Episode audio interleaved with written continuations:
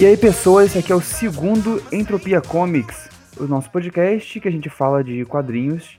No episódio anterior, a gente falou sobre os melhores quadrinhos que lemos no ano passado, 2020. E então a gente vai começar o ano falando do que esperamos para 2021, quais são os próximos lançamentos que nos deixam mais animados e empolgados e, enfim, pelo menos com alguma curiosidade para ler.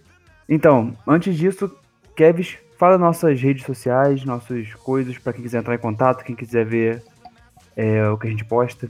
Bom, beleza. Nossa rede social principal é o nosso Instagram, @entropiacomics, tudo junto. Hoje mesmo, na gravação do cast, eu postei alguns stories falando de mais algumas coisinhas que eu li em 2020, são bem legais. Recomendo que vocês entrem lá e deem uma olhada. Eu vou ver se eu salvo os stories, né, pra manter eles por um tempinho lá no nosso feed. E o tema de hoje, como o Léo já falou, a gente vai pegar o que tá prometido pra 2021. E falar o que a gente tá mais empolgado. A gente não vai falar de tudo, de todas as editoras, porque senão também o cast ia ficar infinito. Então a ideia vai ser aquilo, as coisas que vão fazer a gente abrir a nossa carteira em 2021. Até porque as principais editoras do Brasil, elas fizeram alguns anúncios, especialmente durante a CCXP Worlds, né? Especialmente a Panini. E, cara, 2021 vai ser um ano difícil. Eu vou acabar com a nossa vida. Go, ninja, go, ninja, go. Então, vamos lá. Por qual quadrinho você acha que a gente deve começar? Que a gente pode começar falando da MSP, talvez? Bom, beleza. Uma das coleções mais empolgantes que a gente tem nesses últimos anos, né, são as Graphic MSP, que são os quadrinhos da Maurício de Souza Produções, da Turma da Mônica e dos personagens relacionados, que são para um público mais adulto, mais tem roteiros um pouco mais aprofundados, tem artistas, grandes artistas do quadrinho brasileiro, grandes artistas nacionais, que não eram muito conhecidos aqui dentro do público brasileiro, mas que agora estão ganhando um nome grande. Inclusive, ano passado, né, a gente teve o filme...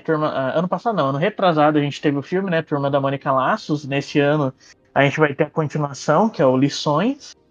E é legal porque eu já posso fazer uma conexão que duas das MSPs que foram anunciadas são dos autores de Turma da Mônica Laços, Turma da Mônica Lições e Turma da Mônica Lembranças, que são os irmãos Cafaggi. Que, aliás, eu tenho um autógrafo dos dois.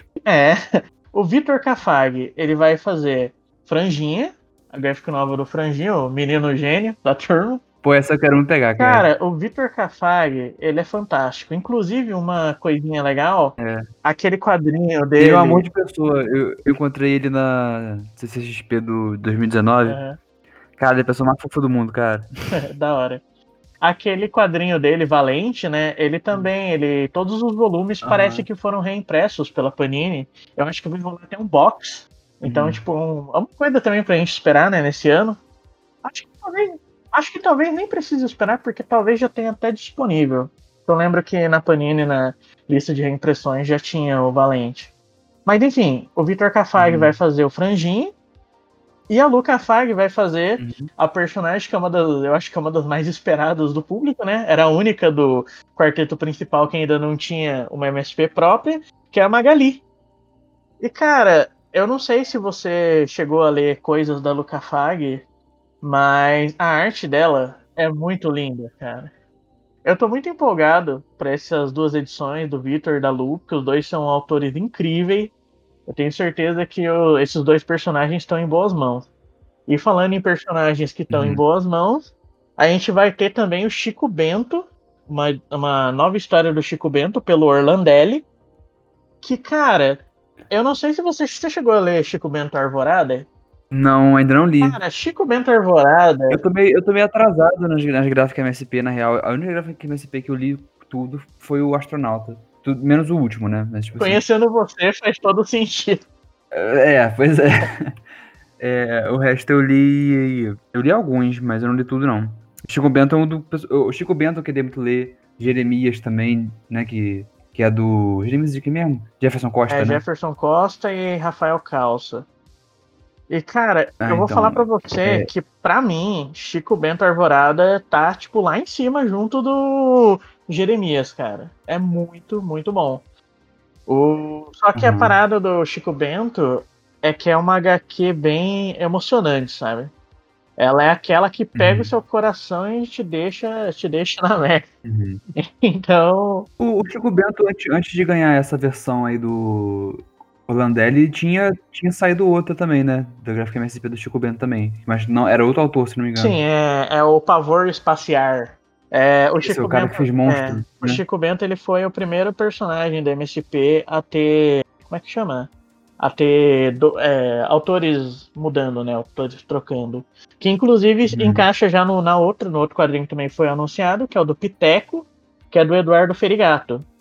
A primeira edição do Piteco, que é o Piteco Ingá, se eu não me engano, ela é do Chico, né? Aquele quadrinista que faz quadrinhos de horror e tudo mais.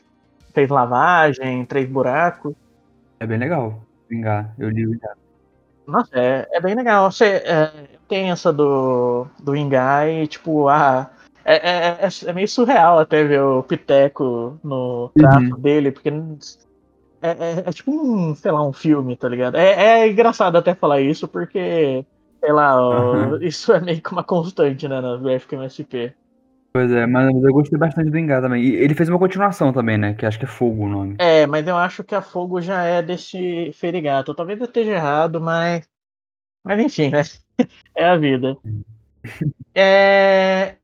Então, e como eu falei, a gente vai ter também um filme novo, né, o Lições, que pra quem... Eu li a trilogia Laços, e, cara, eu acho que Lições é a minha edição favorita, porque ela meio que tira Eu sou o primeiro. Ela meio que tira os personagens do contexto mais comum deles, entre aspas, e coloca eles numa situações bem interessantes. Inclusive, algumas das coisas que acontecem em Lições têm consequências que...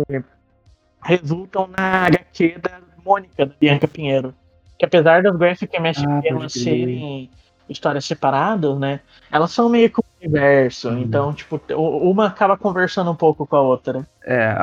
De forma sutil, né?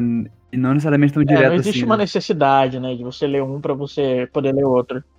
E também na MSP, 2 coisinhas interessantes que vão acontecer nesse ano é que a MSP, ela fez alguns crossovers bem interessantes, né, durante o ano, durante os últimos anos, tipo aquele da DC, que teve aquele box gigantesco com história com a Liga da Justiça, com os heróis solo e tudo mais. Teve também do Osamu Tezuka, teve bastante crossovers nesses anos. E esse ano eles vão ter um crossover com o Garfield, tipo, eu totalmente não esperava. Mas vai acontecer, então vamos lá.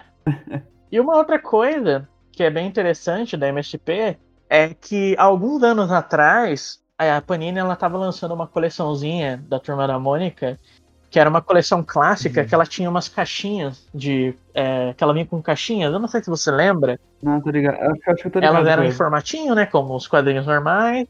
E daí eles tinham as primeiras histórias da Turma da Mônica, bem antigo mesmo, com aquele traço bem diferente, né, do que o Maurício de Souza tinha no começo de carreira.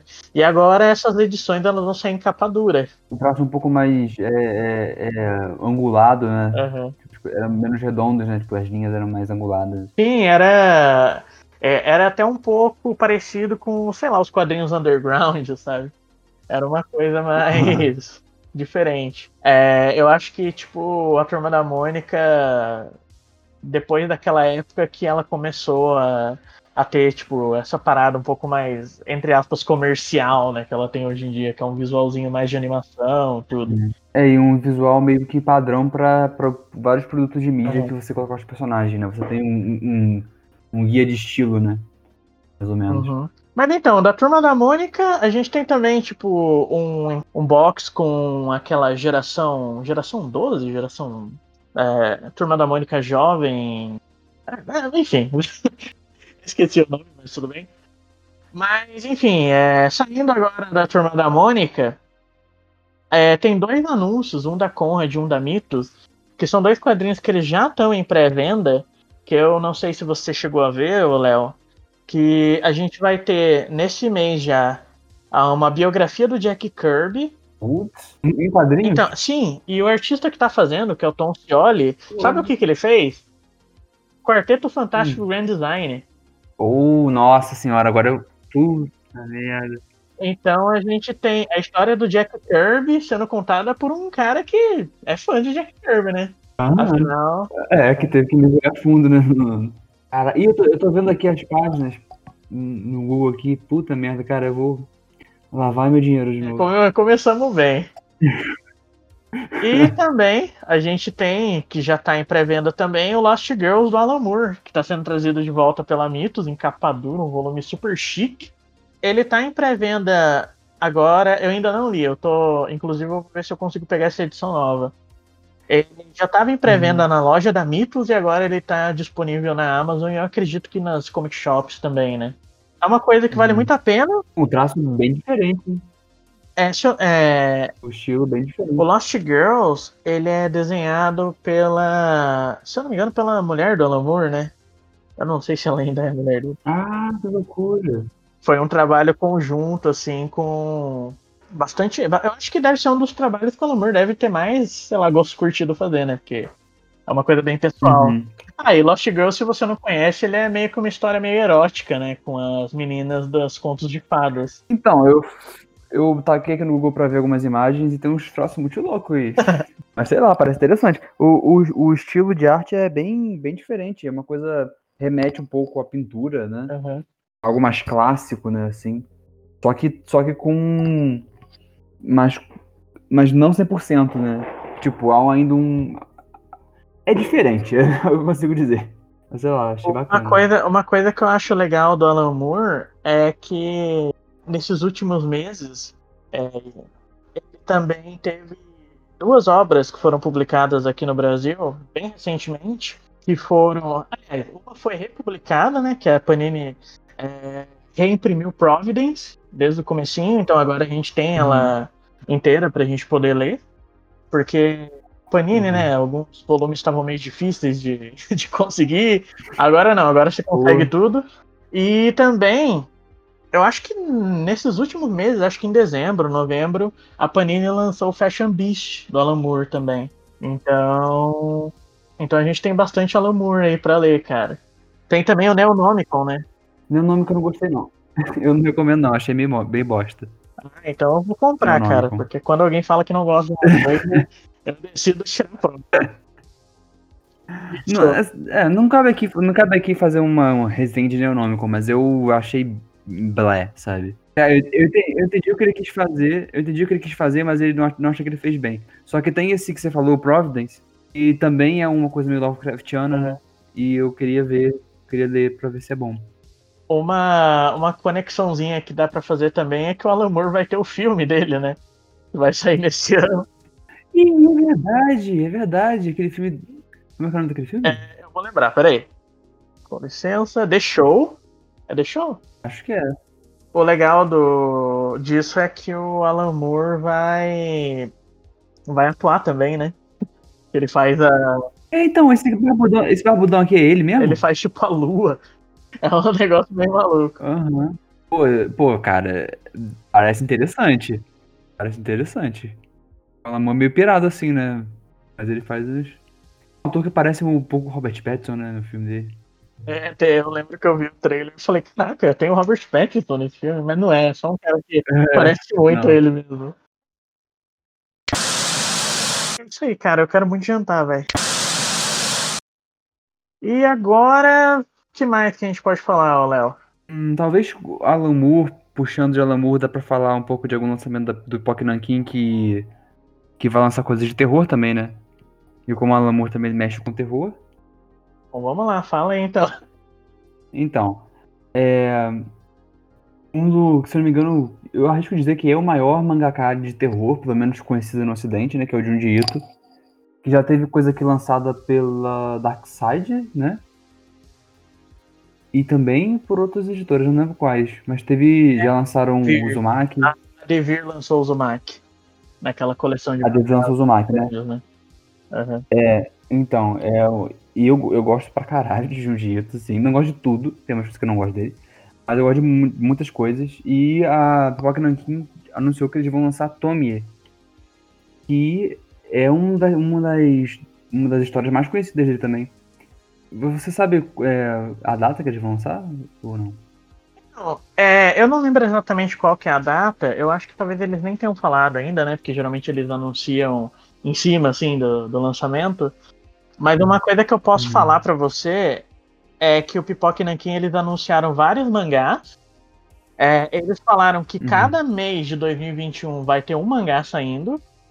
E eles falaram que eles vão, tipo, começar e terminar. Eles não vão intercalar os mangás como foi com a Recado a Adolf e o Satsuma Gishiden, né? Eles vão, tipo, começar em um mês, vai seguindo até terminar ele, daí começa o próximo, vai seguindo até terminar, começa o próximo, vai seguindo até terminar. E como o Pipoca e Nanquim é uma empresa, é uma editora não muito grande, né? Eles não têm Eles ainda não estão, tipo, no nível da Panini, que é insana.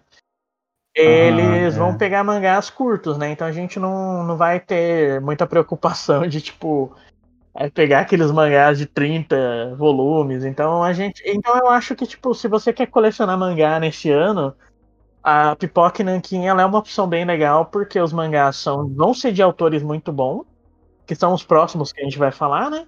E também eles são curtos. Então, tipo... Tá tranquilo. E o Tomie é um bom pra começar pra quem gosta de terror também, né? Uhum. Porque o Junji Ito é a referência quando você fala de mangá de terror. E realmente é... Eu não li Tomie ainda e eu tô querendo pegar, mas eu não sei se eu vou conseguir. Confio em você, Léo. Diferente de você, eu não tenho autocontrole, então, né? Eu me resta algum pouco autocontrole ainda. Mas... cada vez menor. A gente trabalha nisso aí, vamos lá. Até o final desse cast vai acabar, cara. Vendo tudo que vai lançar, já era. Uma coisa de mangá que o Pipoca anunciou, que me surpreendeu pra caramba, foi quando eles anunciaram o mangá novo do Jiro Taniguchi, que eles vão lançar, que é o Ice Age Chronicle of the Earth. Você chegou a ver imagem desse mangá, alguma coisa assim? Eu vi e eu achei fenomenal. Mano, é tipo o Jiro Taniguchi fazendo um bagulho meio Akira, meio Moebius, né? Meio Akira, aham. Eu vi e fiquei tipo assim, caralho. Eu tô muito empolgado pra ler isso, eu tô muito empolgado.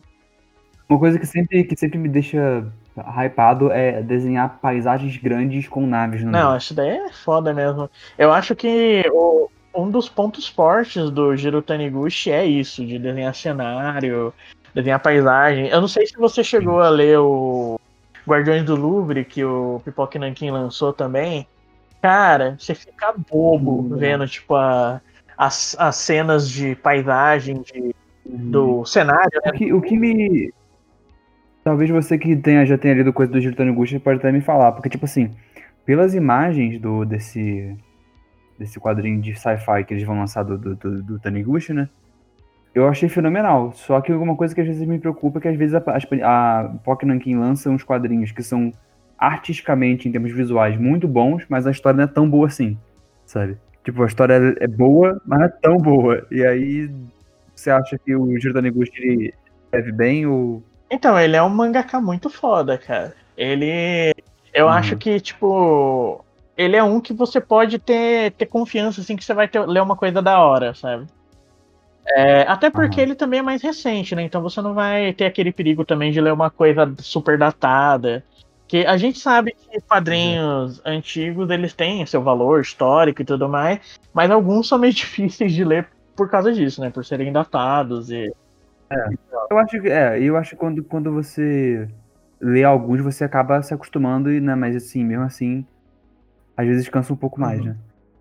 E falando em mangás mais antigos, né, eles vão lançar também o Hokusai, do Shotaro Ishinomori, que o Shotaro Ishinomori, ele é um mangaka muito importante, ele é conhecido como o rei dos mangás, né, ele tá quase no mesmo nível que o Osamu Tezuka, mas uma coisa legal que eu achei nesse mangá é que ele conta a história do Katsushika Hokusai, que ele é tipo um artista visual japonês, que ele tem uma importância muito foda Então, cara, eu não faço ideia, tipo, eu nunca li Ishinomori, eu não conheço muito bem a história desse Tokusai, mas eu vou ler, eu vou dar uma chance, eu tô bem empolgado.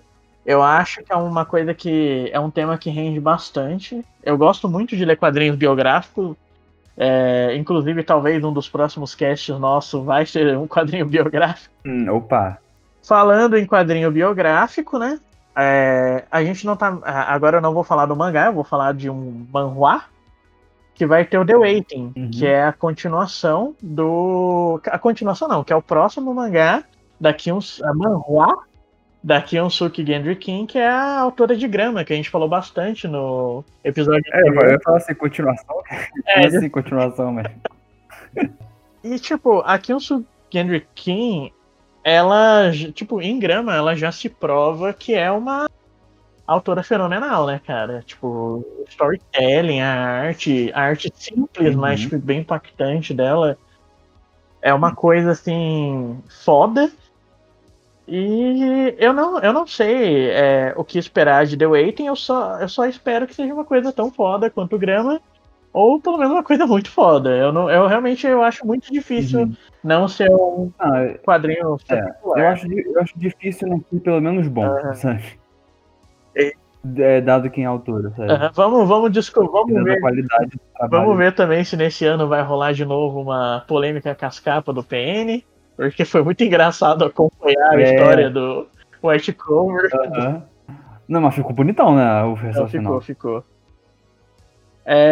E o último mangazinho que eles falaram foi o Nix no Lantern, da Kanta Takahama, que vai ser em 3 volumes, que eu não sei se você sabe, ele é uma história que é meio que um spin-off do primeiro mangá que eles lançaram da Kanta Takahama, que é aquele Último Voo das Borboletas. Tem uma personagem no Último Voo das Borboletas que ela é uma menininha que tá naquele mundo lá de... Nossa, eu ia falar uma menininha no mundo de prostituição, que é errado. Mas é isso, né? Então, fazer o quê? Mas... Então, e a história meio que, pelo que eu entendi, ela vai seguir a história dessa menininha que é introduzida primeiro no Último Voo das Borboletas. E, cara, Kanta Takahama é amorzinho. Então, vamos lá, né? Eu vou...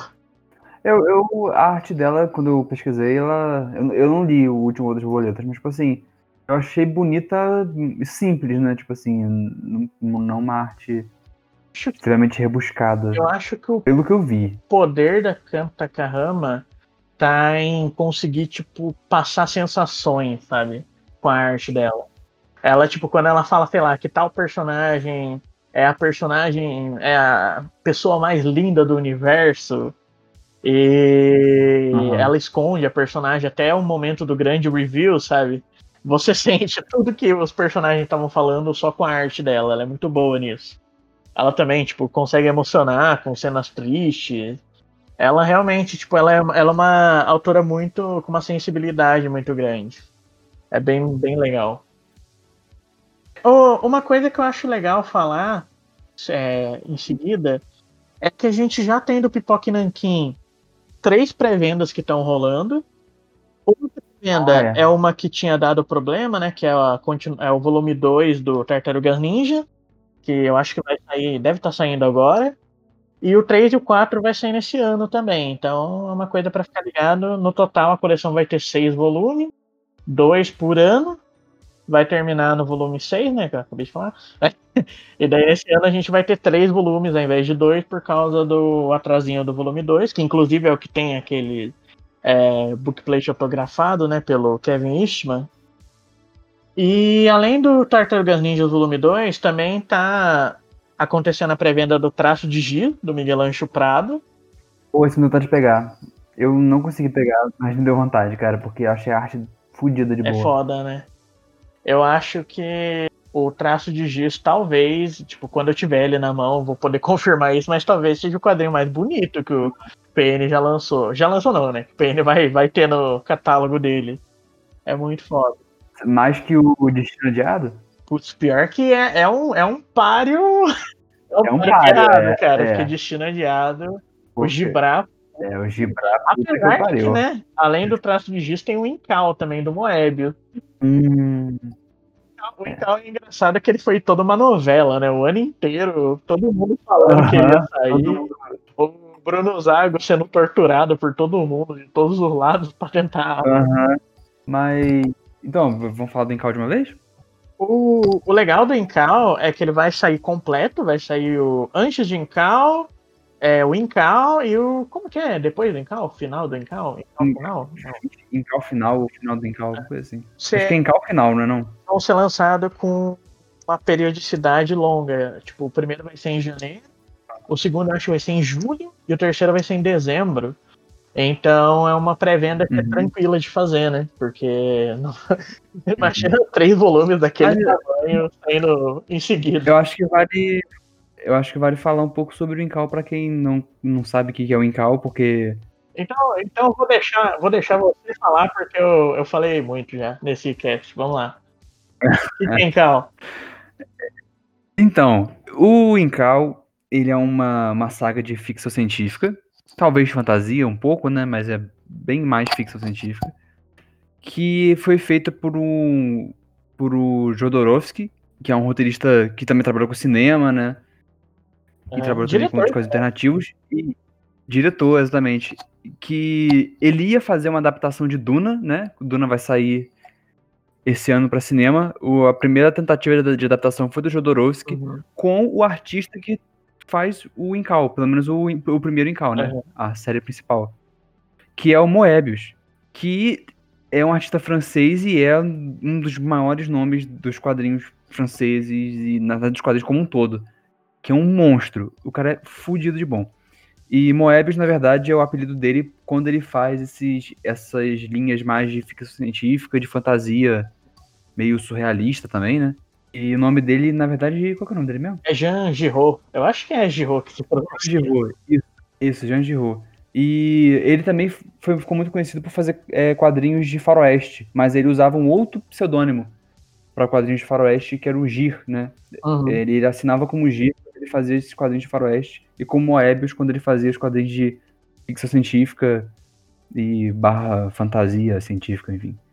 O Moebius, inclusive, ele fez uma história da Marvel, pra Marvel, né? Que eu fui prateado parábola, que a gente chegou a falar no último episódio. Inclusive, na edição da Panini, no finalzinho, tem várias artes do Moebius de personagem da Marvel, Homem-Ferro, Homem-Aranha, que são muito fodas. Ele tem, tipo, uma visão totalmente particular dos personagens.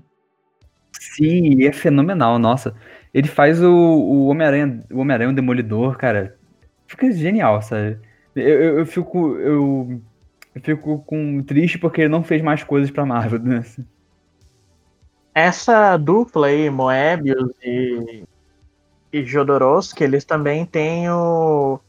como é que chama? Louca do Sagrado Coração, né? Que saiu em 2020. Isso, é muito legal, isso. Cara. Eu li Louca do Sagrado Coração, uma história completamente maluca, engraçada pra caramba. Ela zoa religião, fala de sexo de um jeito totalmente ensandecido. Mas. A Isa adora também, né? A Isa até chegou a citar, né, no cast passado, bem rapidinho. E, cara, eu espero bastante do Incal. Eu nunca li Incal. Eu acho que, na verdade, eu cheguei até a ler um pedacinho do Incal. Mas eu tô... Eu tive a oportunidade de ler Incal quando eu era mais novo, porque eu pegava muito quadrinho emprestado com o cara da banca de jornal que eu comprava quadrinho. Ele me emprestava muita coisa também. E um dia ele chegou lá com Incal. Ele chegou com Incal e com o Wolverine do Mark Millar. E eu, como adolescente, escolhi o Wolverine do Mark Millar e não escolhi o Incal. É justo, né? Não é arrependimento da minha vida. Quando a gente é novo, a gente faz bosta mesmo. Eu achei que, porra, podia ter lido Incal naquela época, eu nunca li. Bom, tem mais alguma coisa pra falar de Incal? Né? É só assim, uma das maiores ficções científicas dos quadrinhos e dois dos maiores gênios da história dos quadrinhos também, então assim, vai ser um dos maiores lançamentos desse ano. Eu já reservei o meu e é um dos que eu tô mais esperando pra ler também, e com certeza a gente vai fazer um episódio sobre ele, assim, não tem dúvida disso. Eu gosto que o Pipoca e Nanquim, eles têm também o Lone Sloane, né, que é do... como é que chama? Do Druillet. E, cara, o Incal e Lone Sloane, um do lado do outro, assim, vai ser uma prateleira da hora. Vai ser fantástico, né? Ah, é, e uma coisa legal do Incal também é que o último volume vai vir com uma caixa, né? Aquelas caixas bem, bem duras. Só eles fizeram com Druna. Eles fizeram com Druna, né? Fizeram com Druna, isso. Bom, já que a gente tá falando de Pipoca e Nanquim, nesse ano, 2020, a gente teve o Ogiva, né? Que foi escrito pelo Bruno Zago, que é um dos donos lá da Pipoca e Nanquim, um dos editores. E esse próximo ano a gente vai ter o Arena, do Alexandre Calari, que é, no caso, a segunda obra dele, né, publicada no Pipoca e Nanquim, mas só que dessa vez vai ser um quadrinho, porque a primeira é o Floresta das Árvores Retorcidas, que é um livro, né, e esse Arena, eles ainda não anunciaram quem que é o desenhista, mas a primeira vez que eles anunciaram esse quadrinho, eles tinham mostrado algumas cenas, e aparentemente deve ser algum dos desenhistas da Chiara Oscuro que trabalha pra DC, pra Marvel. Foi um traço meio familiar, sabe? Eles mostraram algum vídeo?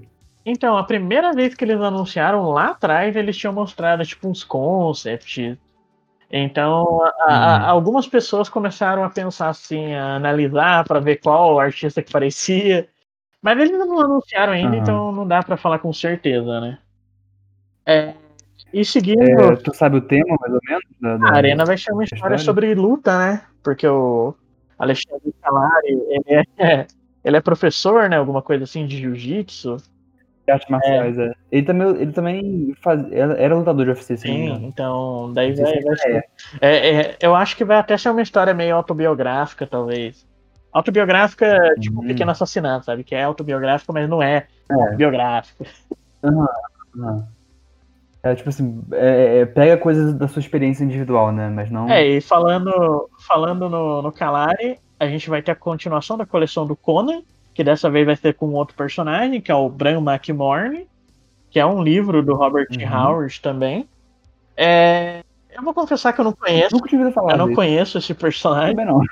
Eu só sei que ele é um bárbaro e só, né? E como é escrito pelo Robert Howard, é de se esperar que seja algo parecido com o que a gente viu nos livros do Conan, que tipo são bem legais até. Eu li o primeiro volume já, e mesmo sendo uma história, um livro bem antigo, com contos da década de 30, né, do Robert Howard, eles até que são interessantes de ler hoje em dia. Eles não são pedantes, datados. Eu dei o Conan pro meu pai, que meu pai gosta pra caralho de Conan, dessas fantasias medievais e... Não medievais, né? Barbarismo e tal. Meu pai ficou até 5 horas da manhã lendo o livro, cara. Nossa, que da hora, cara. Eu acho isso muito maneiro. Eu acordei, tipo assim, 9 horas da manhã, fui tomar café. Aí, daqui a pouco, meio-dia, meu pai acorda com o olho fundo. Fica assim, caraca, eu fiquei até 6 da manhã, isso aí. Que da hora, mano. Nossa, eu acho que eu nunca tive uma experiência desse tipo com algum parente, né? Uma coisa que eu acho maneiro do Pipoca e Nanquim é o jeito, né, que eles estão lançando essas obras do Robert Howard. São com aquelas capas absurdas do Frank Frazetta, com a capa de acetato, né, que é um negócio que... Não, o projeto gráfico é maravilhoso, sabe? É espetacular. Eu não sou grande fã de Conan, não, sabe? Nem de barbarismo no geral. Na verdade, eu nunca li muito, né? Mas assim, eu comprei pro meu pai, cara, quando eu recebi, eu fiquei assustado de como o troço era bonito, sabe? Parece que, tipo assim, traz muito o tom das histórias, sabe? Então, que é importante também no projeto gráfico, né? Tipo, não só ser bonito, mas ser de acordo com o que a história traz como temática. Inclusive, é uma coisa que eu tinha um certo receio com Ogiva, porque apesar dos editores do Pipoca e Nanquim terem comprovado que eles são, tipo, pessoas que se preocupam muito com o conteúdo, que se preocupam muito com o projeto gráfico e com a conexão entre eles, eu tinha um pouco de medo do Ogiva acabar sendo, por ser totalmente produzido dentro da editora, né, por ser uma coisa meio over the top, sabe, uma coisa meio exagerada, tipo, não, vamos tacar tudo porque isso tem que ser perfeito. Mas não, eles realmente fizeram um trampo, assim, muito... condizente com a obra, com a arte do Petreca. Cara, a arte do Petreca é foda mesmo, mano. Inclusive, eu achei até engraçado, tipo, fugindo do tema do cast. Enquanto eu tava lendo Ogiva, eu também tava jogando The Last of Us 2. Então, tipo, na minha cabeça, as duas histórias eram no mesmo universo. Sei lá, eu li Ogiva e eu via uma personagem, eu falava, nossa, a Ellie ali, não sei. Porque tem muito a ver as duas histórias, que no The Last of Us tem todo um negócio de um culto, e no Ogiva também tem um culto maluco, apocalíptico. Foi uma experiência engraçada de acompanhar essas duas coisas ao mesmo tempo. Mas então, a gente estava falando do Robert E. Howard, a gente vai ter também a HQ da balada da Red Sonja, né? Que vai ser escrita pelo Roy Thomas, que é um cara muito foda da Marvel, e vai ser desenhada pelo Esteban Maroto, né, cara? Eu não sei se você chegou a ver a arte desse quadrinho da balada da Red Sonja. Cara, eu fiquei impressionado. Cara, é foda, é muito foda. Esse daí é um quadrinho que eu provavelmente vou pegar só pra eu ficar olhando e babando na arte. Eu não sei se tá nas minhas prioridades não, cara, mas a arte deu vontade, assim, de pegar, sabe? Porque o Esteban Maroto já é muito foda, né? Tipo assim, com desenho de fantasia, né? Agora, cara, ele faz umas coisas com vermelho, né, nesse quadrinho, que...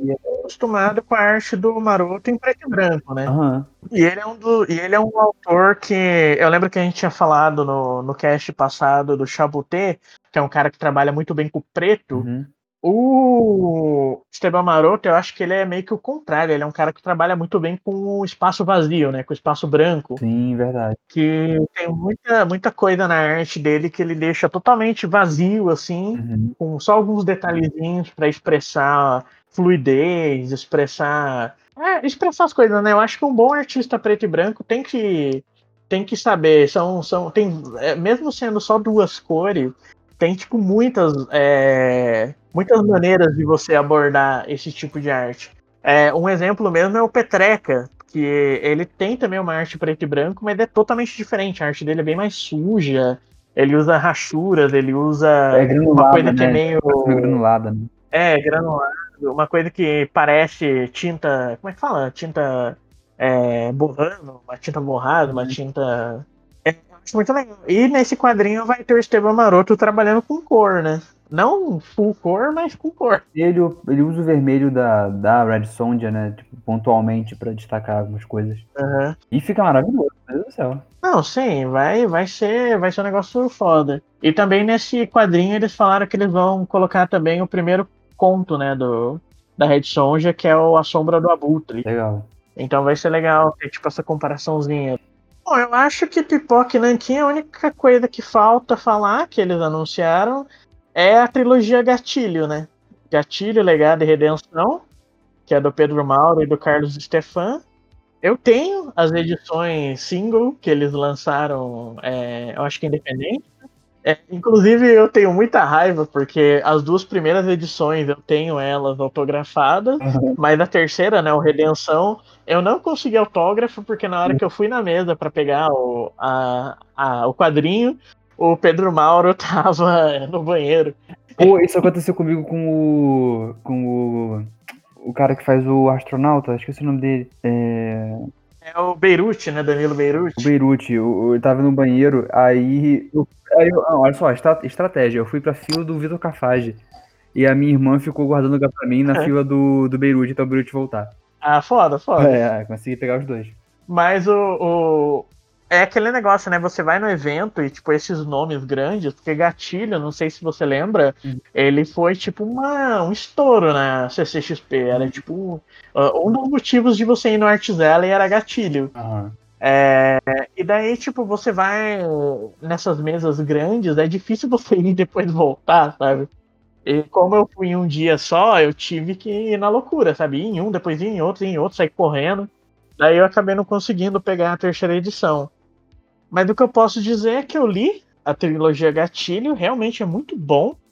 É uma história de traição, com twists e que se move no tempo, de gerações, sabe? É uma coisa muito legal. Eu recomendo bastante, eu tô bem empolgado com a edição que o Pipoca e Nanquim vai lançar, que inclusive, se eu não me engano, vai ter uma história nova. Uhum.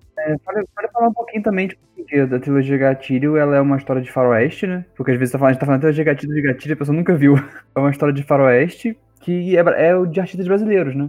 Inclusive, o artista, né, o Pedro Mauro, uhum, ele desenhou quadrinhos da Bonelli, lá na Itália. Então, tipo, ele é um cara que ele tá dentro do... do que tem de mais foda dentro do faroeste aqui no esse mundo. Aí eu acho que é um dos que eu vou querer pegar, cara, porque eu gosto muito de faroeste. E a única coisa que eu já li de quadrinho de faroeste foi Tex, e Tex eu não acho tão legal assim, eu acho meio chato. Tipo, de tudo que a gente falou nessa lista, eu meio que quero tudo, né? Eu acho que o que eu tô mais empolgado mesmo é o Incal, né, que eu já encomendei, o Traço de Giz. Isso daí são certezas que vão ter na minha coleção. Os mangás, cara, eu acho que os mangás... Eu acho que eu vou pegar... Eu pretendo pegar tudo mesmo, porque o Junji Ito é muito foda. Esse do Jiro Taniguchi, eu li Akira nesse ano, 2020, né? E então eu tô muito nessa vibe de querer ler coisas parecidas. Daí, tipo, já vai ter o Incal, e daí junto esse do Jiro Taniguchi eu também tô bem animado. O Nick No Lantern eu vou ler porque eu gostei bastante do Último Voo das Borboletas. É, eu acho que talvez os do PN que eu tô um pouco menos animado é esse livro do Robert Howard, né? Porque primeiro eu queria terminar minha coleção do Conan. Uhum. O da Red Sonja eu quero muito pegar por causa da arte. Eu não sei se... Eu acho que talvez eu queira ler o Conan antes. Inclusive, mais pra frente a gente vai falar um pouquinho de Conan... quando a gente for falar dos quadrinhos da Panini, né? Mas enfim, mas eu acho que é isso, né? Os mangás, o Incal e o Traço de Giz são os que mais me empolgam. Então meio que é quase tudo que eles falaram. É, eu acho que no meu caso, quase todos os lançamentos eu tenho vontade de pegar, mas os que eu mais quero pegar, assim, que eu acho que eu com certeza vou pegar, o Incal eu vou pegar, porque tanto que eu já comprei, né? Já peguei a pré-venda. Mas fora o Incal é a trilogia Gatilho e talvez o Tomie do Jiu-Jitsu. Mas assim, trilogia Gatilho eu vou pegar com certeza, porque quero muito ler. Desde quando o Daniel Lopes, ele numa das recomendações de fim de ano dele, né, de melhores leituras que ele faz quase... Sim, ele sempre falava de Gatilho. Falava de Gatilho. É uma coisa que já tá na boca dele faz tempo. Uma coisa legal também que é que eles não falaram muito sobre, mas eles anunciaram também. Eles anunciaram faz tempo já, acho que foi no comecinho do ano passado, que eles tinham fechado um contrato com o Stephen King, né? A gente não faz ideia do que é, eles não deram mais nenhuma informação, mas, cara, vamos lá, né? Vamos ver o que é. O Pipoca e Nanquim é foda, porque mesmo se você não tiver vontade nenhuma de ler um negócio, você vê o vídeo deles de lançamento... Eles são muito bons nisso, cara. Eu acho que as outras editoras têm muito que aprender com eles. Uma coisa que eu queria muito que eles lançassem, mas aí não é culpa deles, né? Porque não lançou a continuação. Beast of Burden, né? É, o Beast of Burden logo já deve sair o volume 3, né? Vai ser legal. Eu acho que o Beast of Burden é um dos quadrinhos que eu mais gosto dele. Inclusive tem um outro que é dos que eu mais gosto, que é o Grande Odalisca, que tem o Grande Odalisca e Olímpia. Que ele também é bem capaz de ter um terceiro volume mais pra frente. Porque os autores, eles falaram que eles querem elaborar mais história. Mas a banda vai ter. Tanto que, por exemplo, o último volume que saiu não acabou a história, né? Claramente. Sabe, deixa pra mais. E a questão é que lá, o Bizarre Burden, lá fora, também lança muito devagar, sabe?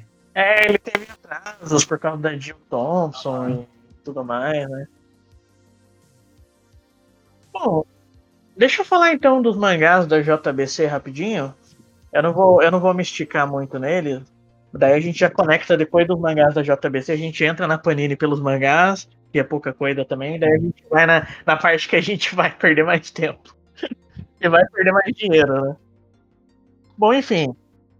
JBC, ela tá foda, cara. Porque, nesse finalzinho de 2020, eles começaram a lançar Hunter x Hunter, a reimpressão de Hunter x Hunter. Eu acho que já saíram 2 volumes. Eu não sei se quando o cast sair vão ser só 2 que já saíram, né? Mas eles já estão com sistema de assinatura, tudo. Ok, o Hunter x Hunter, ele é um mangá foda, porque ele é amado por todo mundo. Eu não conheço, tipo, uma pessoa que leu Hunter x Hunter e que não virou fanboy, fangirl instantâneo. Ele é, né, do mesmo autor do Yu Yu Hakusho, que eu já li, que é muito bom também. E o Hunter x Hunter, cara... ele não tem final. O autor, ele tá meio que lançando ainda, só que ele tá, tipo, em hiato infinito, sabe? Tipo, demora pra sair cada ediçãozinha. Então, tipo, é uma coleção que se você começar, você não sabe se você vai terminar tão cedo, porque Ela, além de serem bastante volumes que já saíram, acho que já saíram, sei lá, uns 24, alguma coisa assim, ele ainda vai ter mais volumes que vão sendo lançados, e a velocidade do autor é difícil de acompanhar, né? O Yoshihiro Togashi. Uma outra coisa que eles anunciaram, já conectando com Hunter x Hunter, que é um mangá clássico, eles anunciaram também o Inuyasha, da Rumiko Takahashi, que vão sair em 30 volumes, e Inuyasha é um clássico, né, cara? Tipo, ele talvez seja o... como é que chama? O Isekai mais amado que tem de todos os tempos. Inclusive, o Jinseicast, a gente tem um episódio que a gente fala sobre Isekais, e a gente fica rasgando seda pra Inuyasha. Esse episódio de Isekai fica muito engraçado. O pouco que eu sei de mangá é por causa do Jinsei, porque eu quase não leio. Ouçam o Jinseicast. Inclusive, esse bloco tá sendo patrocinado pelo Jinseicast, né? O bloco dos manhãs. Eu pedi pro Matt me mandar uma grana, então. Outros clássicos, né? A gente vai ter Shaman King, que do Hiroyuki Takei, que são 18 volumes. Que é ele era um anime que ele era bem famoso, eu acho que era nos anos 90 ou no começo dos anos 2000, não sei. Eu lembro que eu não cheguei a acompanhar, né? 98 a 2004. Eu não cheguei a acompanhar o anime na época, porque eu era muito novo. Mas eu lembro que existia esse anime. Tipo, eu não vi, mas eu lembro que existia, sabe? Ficava passando comercial no Cartoon. Então, mas ele é aquele mangá, aquele anime que as pessoas não falam tanto dele, mas quando lembram que ele existe, as pessoas falam, nossa, e Shaman King era muito da hora, né, mano? Pode crer. Também vai ter o Sailor Moon Eternal Edition, da Naoko Takeuchi, que são 10 volumes, que é Sailor Moon, né, cara? Não preciso falar nada. Inclusive, tipo, eu acho que eu até tenho interesse de pegar o Sailor Moon, porque é um mangá muito importante, né, pra história, assim, dos mangás, e todo mundo tem muitas lembranças do anime que passava na televisão e tudo mais. E, cara, eu acho que da lista da JBC, a coisa que é mais impactante de todas é o Náusicaa do Vale do Vento, do Hayao Miyazaki, né, cara? Boa. Aí, porra, nossa senhora, esse aí foi vontade, cara. A gente tava falando do Moebius. O Moebius é um cara que o Hayao Miyazaki se inspirou pra caramba pra fazer Náusicaa. Pra caralho. Então, pra caralho. Cara, e Náusicaa tem uma história de publicação meio complicada no Brasil, né? Que uma editora pegou, mas não conseguiu lançar inteiro. Daí, por anos e anos, todo mundo achava que Náusicaa nunca ia sair no Brasil. É, mas porra, esse eu acho que eu vou ver se eu pego, hein? Você pega o Hayao Miyazaki. Esse desse aí. E... Pô, exatamente, cara. Não tem erro. Aí é foda. E vão ser em 7 volumes. Nem quem é tão fã de mangá, tipo eu, gosta do Miyazaki, sabe? Tipo, se você conhecer uma coisa do Miyazaki, não tem como você não gostar do Miyazaki.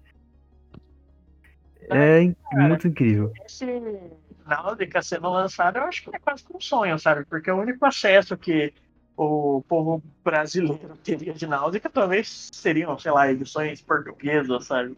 Pra você conseguir ler e o filme, né? Mas outras duas coisinhas que são um pouco menores, mas que eu acho legais, são o Ping Pong, do Taiyo Matsumoto, que vai ser em 2 volumes.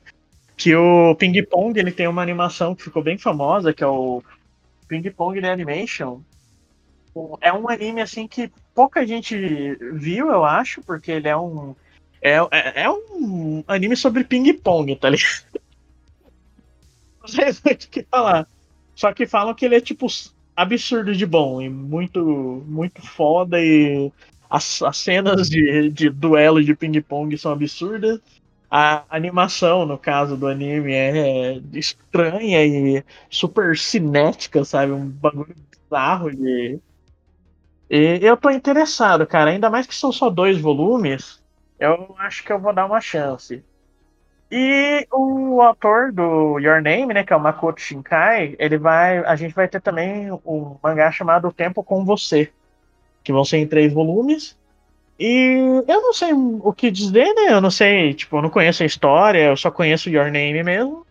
mas pelo que Your Name entregou... Mas eu conheço o filme, eu não li o Your Name, eu só conheço o filme. Mas pelo que Your Name entregou, é uma coisa que, tipo, eu coloquei no meu radar, sabe? Eu tenho até interesse. Uhum. Daí, ó, saindo dos mangás da JBC e entrando rapidinho nos da Panini, a Panini anunciou alguns mangás, mas tem dois que eu quero destacar, que eu tô muito interessado, que é o Chainsaw Man, do Tatsuki Fujimoto, que é o autor de Fire Punch. E, cara, eu não faço ideia do que é, mas todo mundo que fala de Chainsaw Man fala que é muito foda. Então... Eu achei muito louco, eu vi a capa, eu vi umas imagens, eu achei muito, muito doido. É um maluco que tem serra elétrica na cabeça e nos braços, tá ligado? Então... Sim, é. O cara, a cabeça dele é uma serra elétrica com dentes e tem, os dois braços dele tem serra elétricas e ele tá fatiando algum tipo de bicho que tem sangue verde. Sabe que, tipo, depois que você me conhece, você descobre, você consegue, tipo, identificar na hora. Tipo, esse negócio é um negócio que o Kevin vai querer ler. E Chainsaw Man é claramente um negócio que eu vou querer ler, sabe? Pode crer. Lançar também, que eu tô super animado, é o Kaguya-sama Love is War, da Aka Akazaka. Que eu já assisti a primeira temporada do anime, do Kaguya-sama Love is War. Você conhece Kaguya-sama, Léo? Nunca ouvi falar. Kaguya-sama tem uma premissa que é muito fantástica. É tipo... tem um casal... Um casal não, é um menino e uma menina, que são do Grêmio Estudantil da escola dele. E tipo, uma coisa importante pra saber sobre o Japão é que...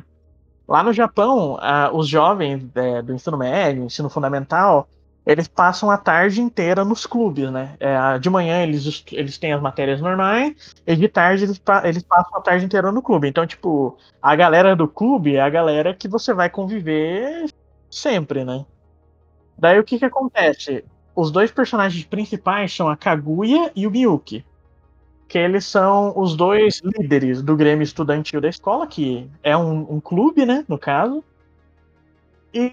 Os dois eles têm suas particularidades. A Kaguya é tipo uma menina super rica, super filha de CEO, sabe? É inteligente pra cacete, teve tipo acesso à melhor educação, melhor tudo. Privilégios. E o Miyuki, ele já é um menino mais pobre, só que ele é de classe média, só que ele é super inteligente, então tipo ele conseguiu entrar nessa escola foda que a Kaguya estuda. Com bolsa, e tipo, ele se provou o melhor aluno de todos, então ele virou presidente do conselho. Daí qual que é a ideia? Os dois se gostam, os dois querem ficar juntos. Só que como os dois são tipo dois super inteligentes, cheios de responsabilidades e tal, eles também têm tipo um ego fudido. Então, tipo, eles não querem um falar pro outro que eles não querem se declarar pro outro. Então eles começam a fazer joguinhos pra um fazer o outro se declarar pra ele. Super engraçado, porque, tipo, você vê os dois personagens, tipo, sei lá, o Kira e o L, tá ligado? Só que com os dois querendo se pegar, tem, tipo, esses dois personagens. Tem uma outra personagem do clube que é a Chica, que ela até ficou famosa no meme, que é uma menininha que tem um cabelo branco e um cabelo cinza, branco, sei lá. Não, é rosa. Eu tô maluco. E um lacinho na cabeça, que aparece ela dançando, tudo. E essa menina, ela é tipo um agente do caos, uma criatura que só quer ver o circo pegar fogo. E daí, tipo, tá os dois lá naquela tensão sexual fodida e a outra só tacando lenha na fogueira. Tipo, é um negócio muito legal. E, tipo, eu recomendo, né, o anime. E, cara, o mangá vai sair aí e eu tô animado pra ler. Ele não tem, tipo, quantos volumes vai sair, né? Porque ele ainda tá saindo. Mas eu acho que ele deve estar perto do final. Mas, cara, esses são os dois mangás da Panini que eu tô mais animado. Tem alguns outros, mas não vou falar deles, porque talvez mais pra frente o hype surja. Mas, por enquanto, eu tô só nesses mesmo. Nossa senhora, agora eu... Puta merda. Agora é a parte que a gente se fode. Vamos lá. Não. Agora é a parte que eu fico desesperado. Você quer começar por qual? O seu desespero pelo meu desespero? Qual que vai primeiro? Cara, vamos começar no seu, porque eu tô falando muito. Agora é sua vez de brilhar. Beleza, então vamos lá. Eu até tinha comentado no último episódio que eu sempre li muito Marvel, né? E eu tava tentando ler umas coisas mais diferentes. Realmente eu tô. A Panini fudeu a minha vida, porque ela anunciou os lançamentos muito fodas da Marvel. E o mundo caiu. Vamos lá. Antes, eu queria comentar primeiro do lançamento que eles falaram que vai ter, mas eles ainda não disseram especificamente como que vai ser. Que vai ser uma série de clássicos que eles vão republicar em formato de capa cartão, se não me engano vai ser quinzenalmente. As fases mais clássicas da Marvel desde a década de 60 e em ordem cronológica dos principais personagens. Então, tipo assim, começa com Homem-Aranha, se não me engano. Pelo menos a versão italiana, que é o que parece que eles vão puxar, começa com Homem-Aranha e vai do Homem-Aranha 1 ao 6. O Homem do Stan Lee, sabe? O original. Eles vão fazendo isso pra vários personagens em ordem cronológica. E isso aí vai ser minha perdição, cara, porque não vou conseguir não pegar todos eles. Porque, inclusive, se a edição for igual à italiana, ela vai ser linda, cara. Não. É aquele negócio, lindo, né? Lindo. A gente é lombadeiro safado de capa dura, mas, cara, a gente sabe também apreciar uma bela capa cartão. Não, a capa cartão, eu gosto pra caralho de capa cartão também. Sabe qual que é a sua sorte, Léo? Que você não é que nem eu, que tá seguindo, tipo, 4 séries do Lendas do Universo DC, tá ligado? Então, tipo, você vai começar agora no sofrimento. Eu já tô nesse sofrimento faz alguns anos já. Pode crer. Não, e tipo assim, a versão italiana se chama Super-Herói Classic. Herói sem H. Se quem tiver ouvindo quiser dar uma olhada, pesquisa Super-Herói Classic que vocês vão achar em sites italianos, né? Vocês vão achar como é que é essa versão italiana, que parece que eles vão trazer pro Brasil. Não sabe se vai ser exatamente assim, né? Mas parece que é o que eles estão esperando lá. Eu achei legal essas capas do Super-Herói Classic, porque elas não têm muitas daquelas firulas que eles gostam de colocar em edições novas, né? Que são tipo aquelas, como é que chama? Aquela moldura, né? Aquelas molduras, aqueles negócios modernosos, é tipo uma capa de quadrinho antigo mesmo. É gibi com cara de gibi. A gente não pode também falar nada, porque a identidade visual do nosso cast é isso, né? Então, logo no comecinho do ano, já vai sair o Ônibus dos Eternos. Uma vantagem do Ônibus dos Eternos é que eles vai juntar as 19 edições dos Ônibus dos Eternos do Jack Kirby, né? Então vão ser só 19 edições, então ele vai ser um ônibus um pouquinho mais acessível, né? Ele não vai ser aquele negócio de 1000 e poucas páginas e eu acho que tipo esse é um que a gente pode pegar com mais tranquilidade. Inclusive eu acho que ele vai ser um volume só, né? Então suave. Mas a gente se fudeu porque em março já a gente já vai ter o segundo volume do ônibus do quarteto, do John Barney, né? Vamos falar o que é ônibus. Então, beleza. Ônibus, pra quem não sabe, são edições muito grandes. Elas podem variar, né? Mas muitas vezes elas podem ter, tipo, mais de 1000 páginas. Podem ter, sei lá, 800, 900, 1000 páginas. E elas juntam partes grandes de uma run. O que é uma run? Run é quando um autor específico, geralmente o roteirista, ele pega o personagem e fica durante um período com esse personagem. No caso do Quarteto Fantástico, vai ser um ônibus, uma edição, a primeira edição é um ônibus de 1024 páginas, alguma coisa assim, com o comecinho da run do John Byrne, que é o autor que trabalhou com o Superman, trabalhou com a Mulher Hulk. E é uma das fases mais clássicas do Quarteto, assim, a fase do John Byrne. Que vem logo em seguida, né, do Stan Lee e do Jack Kirby, ou não? O Stan Lee sai, vem alguns autores, logo, e um pouco depois é o John Byrne. Não é exatamente depois não, mas é um pouco depois. O quarteto tem quatro runs que são as maiores, sabe? Uhum. As essenciais, que é a do Stan Lee, as atuais do Mark Waid e do Jonathan Hickman, e essa do John Byrne, assim, são as 4 runs fundamentais do quarteto, sabe? ironicamente são quatro. Eu tô bem empolgado, eu tô torcendo pra que eles tragam mais coisa do quarteto, não tudo de uma vez, né, pelo amor de Deus. Porque senão eu não vou conseguir comer. Era tipo essas outras runs que você falou, eu quero. Ah, do Stanley provavelmente vai vir, né, na coleção clássica, mas eu quero, cara, eu tenho muita vontade de ler a do Mark Waid também, e a do Hickman. A do Mark Waid tem alguns encadernados soltos, consegue catar, sabe? É, mas... eu quero ler o Run, né, cara? Eu acho que ônibus... O legal de ônibus é que ele é uma dor no coração, por causa do preço. Mas é uma dor que vale a pena, porque você tem tudo, né? No caso, o ônibus do quarteto, a gente vai ter agora o segundo volume. O primeiro volume saiu em dezembro. É, a gente ainda não recebeu o nosso, mas daqui a pouco já chega, nessa semana. Tô morrendo de ansiedade. E, nossa, cara, o primeiro quadrinho de 2021 vai ser Omnibus do Quarteto, cara, que da hora. Vou começar bem. É, isso é foda. Eu começar bonito e começar já desidratando, porque é muito caro. Falando de Omnibus, vai ter também a continuação do Omnibus do Conan, né? Que o Conan foi o primeiro Omnibus que a Panini lançou, que é a era Marvel do Conan, porque, pra quem não sabe, o Conan nos anos, acho que 70, 80, ele foi da Marvel, na verdade hoje em dia ele também é, né, mas ele teve várias histórias escritas pelo Paul Roman, né? Ele chegou a fazer parte da cronologia oficial do universo Marvel. Eu não sei em que pé isso tá hoje. Conan ele faz parte, porque ele tá nos Vingadores Sombrios. Ah, então, voltou a fazer parte. É porque quando o Conan saiu e foi pra Dark Horse, se eu não me engano, ficou um tempo na Dark Horse, ele não fazia mais parte, oficialmente, entendeu? Uhum. É, tanto que, assim, o História do Universo Marvel não menciona o Conan. Porque eu acho que o História do Universo Marvel deve ter sido publicado antes do Conan voltar pra Marvel. É uma loucura, né, cara? Porque ele é...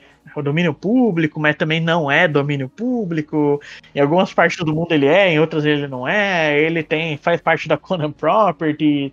Então, tipo, é uma loucura, Conan. Conan, eu acho que talvez, sei lá, daqui a alguns anos o Conan entre 100% em domínio público e a publicação dele... Uhum. Nossa, quando Conan entrar em domínio público, velho, vai sair coisa de Conan de tudo quanto é lado. É igual o Lovecraft agora, né, que tem...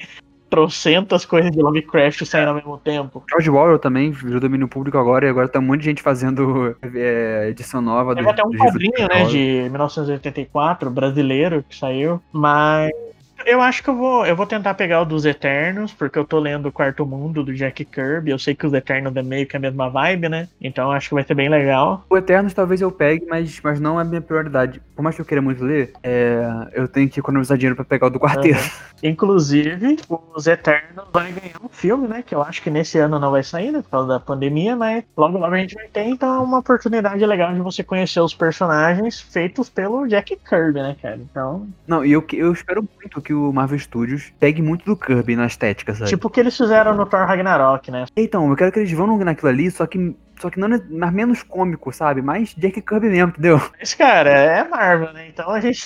Vamos ver. Vamos ver. Se os Celestiais ficarem full Kirby, eu já vou ficar muito feliz. Tenho fé, sim, cara. Pelo pouco do universo cósmico que a gente conhece, dos filmes que tem no Guardiões da Galáxia, dá pra ver que a Marvel, o MCU, ele toma um cuidado, assim, pra, tipo, entregar uma coisa bem Kirby. Os Celestiais apareceu um dos Celestiais no Guardiões. E tem também aquele lugar nenhum, Nowhere, né, que é uma cabeça de Celestial também, né? Bom, o que mais tem, Léo? Bom, nós temos também que o selo Marvel Vintage, a Panini já tá lançando, né? Já lançou alguns, lançou já o Guerra Chris Crew, que eu peguei, lançou o Hulk Futuro Imperfeito, lançou mais algum também, que eu não lembro qual, mas eles vão lançar o Wolverine Destrutor Fusão, que é escrito pelo Walter Simonson, que é o cara que fez a run do Thor. Legal. Uma das mais run do Thor. Eu ouvi falar muito bem desse Wolverine Destrutor. Eu também, bastante. É foda, é uma arte pintada, meio diferente, assim. Os artistas, né, são o John J. Mutt e o Kent Whedon, que são os mesmos do Moonshadow, que foi lançado pelo Pipoca e Nanquim, né? Eu não sabia desse detalhe, não. Porra, enche de peso, né? Não, mas e escrito por Walter Simonson, que é fantástico. Enfim, esse parece ser um muito bom. Vamos lá, o que mais tem? Bom, vai ter o WandaVision, parece que eles pegaram no hype da série e vão lançar um encadernado também pelo Marvel Vintage, que é o Visão e Feiticeira Escarlate. Cara, essa é uma parte da história dos Vingadores que eu tenho bastante interesse de ler, porque tem bastante consequências, né, no universo Marvel. As coisas que eu já li desse começo do romance do Visão e da Feiticeira Escarlate foram nos Vingadores da Costa Oeste, que saiu aqui algumas edições naquela coleção de maiores clássicos dos Vingadores, que tinha antigamente, sabe? Eram 4 volumes, e tinha um dos volumes era uma história que tinha a Feiticeira Escarlate, e explorava um pouco da relação dela com Visão. Fora que também a relação dela com Visão é um pouco pincelada, né, mais pela visão do Visão, na run do Tom King no Visão. Sim. Que é fodida de boa, é maravilhosa. Inclusive eu espero que a série beba bastante da run do Tom King. Você viu o Tom King deu até uma alfinetada na série? É porque eles fazem uns efeitos de glitch meio parecido com o que o Tom King faz no Seu Milagre. Faz sentido. Aham. Uhum. Aí ele deu uma afinidade tipo assim, né, então... Inclusive daqui a pouco a gente vai falar mais de Tom King, mas vamos lá. Sim, falaremos, mas continuando. X-Men, uma das fases mais clássicas dos X-Men mais contemporâneas é o X-Men do Grant Morrison. Sim. Que Grant Morrison também escreveu Batman... Não, falou errado. Grant Morrison e Frank Quitely, né? E Frank Quitely. É verdade. É a dupla de ouro. Frank Quitely, ele tem um desenho... que é pouco convencional, na verdade, né? Uhum. Pra quadrinhos de herói, né? Ele se aproxima muito mais de um estilo de quadrinho independente, em termos de traço, do que um estilo tradicional de quadrinhos de super-herói. Mas, assim, e o que combina muito com o Grant Morrison. O Grant Morrison costuma fazer umas histórias meio loucas, né? Eles têm uma conexão muito forte, cara. Eu acho que ninguém consegue, entender o que sai da mente do Grant Morrison tão bem quanto o Frank Quitely. Ninguém consegue capturar a estranheza do Morrison tão bem quanto ele, né? Eles fizeram, vou mencionar rapidinho, fizeram um quadrinho chamado WE3, né? WE3, que é foda demais. Acho que se você quiser conhecer o Grant Morrison e o Frank Quitely fazendo umas coisas mais diferentes, e se você não conhece o trabalho dos dois, eu acho que o WE3 é um lugar legal. E o X-Men do Grant Morrison foi um marco também, sabe? Foi no começo dos anos 2000, não foi? Que você começou a sair os X-Men do Grant Morrison? Foi influenciado um pouco pelos filmes, né? No visual do personagem. Os filmes, né? E os X-Men estavam saindo de uma fase meio conturbada dos anos 90, né? Com altos retcons e altas loucuras. E uma coisa legal também do X-Men do Grant Morrison é que ele é o trabalho que o Grant Morrison faz logo depois de sair de Liga da Justiça. É o único trabalho que o Grant Morrison tem na Marvel, se eu não me engano. E daí ele saiu, voltou pra DC e, sei lá, foi fazer Batman, alguma coisa assim. Ele foi fazer Batman. Eu não li tudo a fazer do Batman, mas o que eu li é muito bom. Ele criou o Damian, que é o... Não sei se ainda é o Robin, mas era o Robin até há pouco tempo. Que é o filho do Batman, o filho genético do Batman. E é meio que todo mundo é o Robin, então... pois é. Do mesmo jeito que todo mundo é Lanterna Verde, né? O X-Men do Morrison vai ser republicado pela Panini esse ano em 7 encadernados. Eu fiquei com muita vontade de pegar. Eu não sei se eu vou conseguir pegar, mas eu fiquei com muita vontade. Eles falaram que parece que vai ser mensal. Ai, meu Deus do céu. Vamos lá, mais o quê? Eu acho que a única coisa mais que dá pra falar é que a gente vai continuar tendo a fase do Hickman, né, dos X-Men, que o jeito que a Panini tá lançando os X-Men eu tô achando bem legal, porque os quadrinhos dos X-Men, eles são quinzenais, e cada edição conta, é um mix de duas ou três quadrinhos diferentes do universo dos X-Men, né, que são o X-Force, X-Men, o Marauders, o Fallen Angel, o New Mutants. Então, a Marvel, a Panini, ela tá lançando quinzenal e tá, misturando todas essas tramas, que elas são todas interconectadas, e elas vão seguir, vão ter eventos, grandes eventos do mundo dos X-Men. Tudo X-Men, ele meio que é um universo particular lá dentro da Marvel, né? E a gente vai ter também, sei lá, Império e Rei das Trevas, que são 2 sagas grandes que vai ter no universo Marvel. Eu sei que o Rei das Trevas, ele vai ser meio que a continuação da run do Donny Cates no Venom, que é uma run que eu não tô lendo, mas que eu tô vendo muita gente falar bem dessa run do Venom, cara. Eu vou começar a ler. Sabe o que me deu vontade de começar a ler essa run Fora que vai ter esse evento, né, do Rei de Preto, que parece que tá bem legal. O que mais me deu vontade de ler foi o Surfista Prateado Escuridão. É? Que conecta com a run do Venom. Verdade, né? Donny Cates. E o vilão do Escuridão é o Nu, que é o Deus Simbionte, que é o Rei das Trevas, né? Ah, legal. É ele de passado distante, sabe? Tipo assim, é o Suíço Prateado volta no tempo, né? Entra no Nu, tipo assim, no começo do universo, sabe? Tem ligação com o Guardiões do Unicate, tem ligação com o Venom do Unicate, né? E tem ligação com o Thor do Unicate. Vem logo depois do Thor do Jason Aaron. Então, assim que eu terminar de ler o Thor do Jason Aaron, eu vou começar a ler as coisas do Donny Cates. O Venom, o Thor dele, enfim. Você pensa, né? Tipo, Venom, Thor, Surfista Prateado, você não consegue conectar muito bem essas coisas. É engraçado. É, não, o Surfista e o Thor são mais próximos, né? Sim. Eu acho que, sei lá, eu apesar de eu não conseguir ver conexão de primeira, eu fico empolgado quando eu vejo esse tipo de coisa acontecendo, porque é diferente, né? A gente tá sempre acostumado de ver o mesmo. Pois é, o Donny Cates, ele fez o Venom virar uma coisa cósmica, sabe? Um pouco, entendeu? Louco. Das origens do Venom, sabe? Eu tenho interesse de ler o Venom do Donny Cates. Eu quero muito ler também. Eu vou começar a ler depois que assim que eu terminar o Thor do Jason Aaron. Uhum. Mas enfim, tem o do Justiceiro também, né? Então, esse Justiceiro, Zonas de Guerra, ele é do Chuck Dixon, com a arte do Devon Romita Jr. Eu não li, eu não conheço, tipo, o conteúdo e tudo mais. Mas eu sei que é uma das runs do Justiceiro mais amadas, assim, é tipo... Eu acho que depois do Garth Ennis, talvez essa do Chuck Dixon e do John então seja uma das mais consagradas. Eu gosto muito do Justiceiro do Garth Ennis, apesar de ter algumas coisas meio problemáticas. É Justiceiro, né, cara? Se não tiver coisa problemática, não faz sentido. É Justiceiro, pois é. Mas é bem legal. Eu gosto mais do Justiceiro do Garth Ennis do Marvel Max do que o do Justiceiro do Garth Ennis do Marvel Knight. Do Marvel Knight eu acho meio, sabe, sei lá. Ele tenta fazer um humor negro, mas fica meio... Ele é um pouco mais próximo do The Boy, né? Que é uma coisa mais debochada, tudo. Eu acho que o Ennis viaja um bocado, sabe? Mas o do Marvel Max eu gosto bastante. Agora, o Justiceiro do Chuck Dixon eu nunca li. E, se eu não me engano, eu vou falar alguma coisa aqui, se eu tiver errado eu corto depois.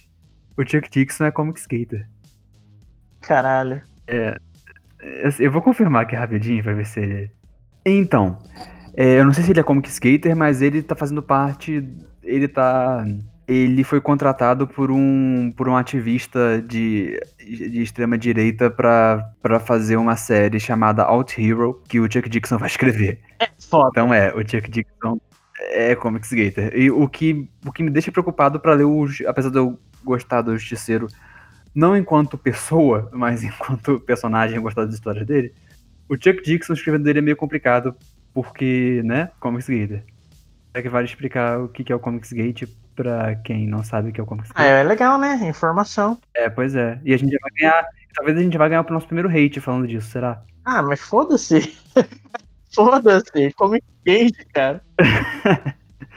Explica o que é o Comic Skate, cara. Comic Skate é o seguinte. Lembra quando você ouvia todo aquele papo do universo? Nossa, agora o que eu vou falar vai me dar uns haters, talvez, mas tudo bem.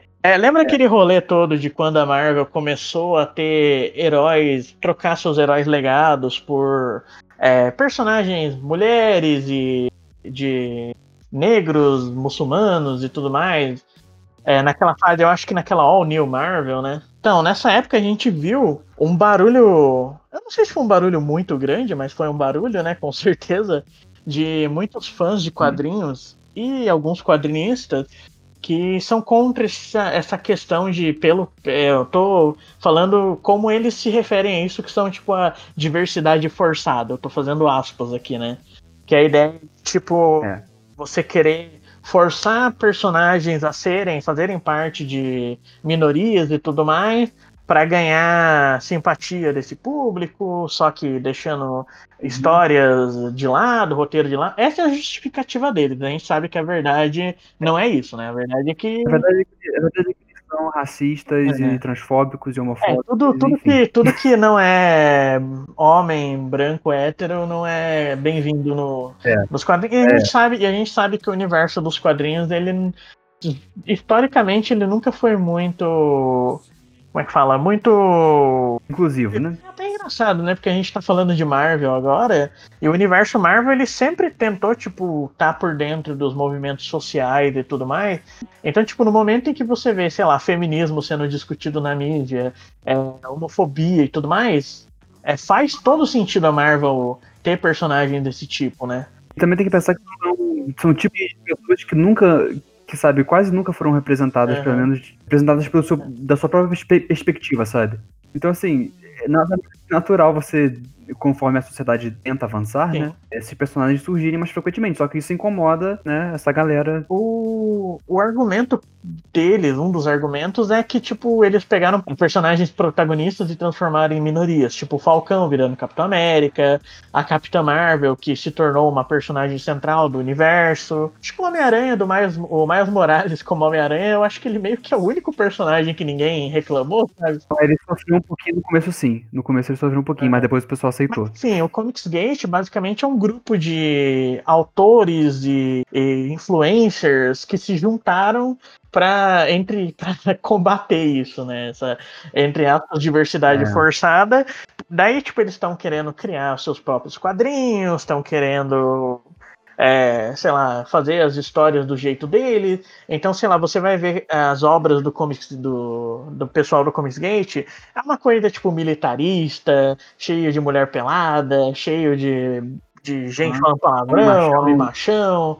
Aquele negócio que a gente já sabe, né? Conceito, tudo mais, xenofobia. Essa questão de, nós somos contra a diversidade forçada, nós só queremos boas histórias. Quando você vai ver o que esses caras falam, isso já cai por terra, sabe? Porque eles são escrotos. Isso. Então, e alguns nomes grandes dos quadrinhos estão envolvidos, né? No caso, a gente acabou de citar o Chuck Dixon, mas eu acho que talvez o mais famoso seja aquele desenhista, o Ethan Van Siver, né? Que ele desenhou Lanterna Verde, eu acho que ele chegou a fazer algumas coisas da Liga da Justiça, talvez, não sei.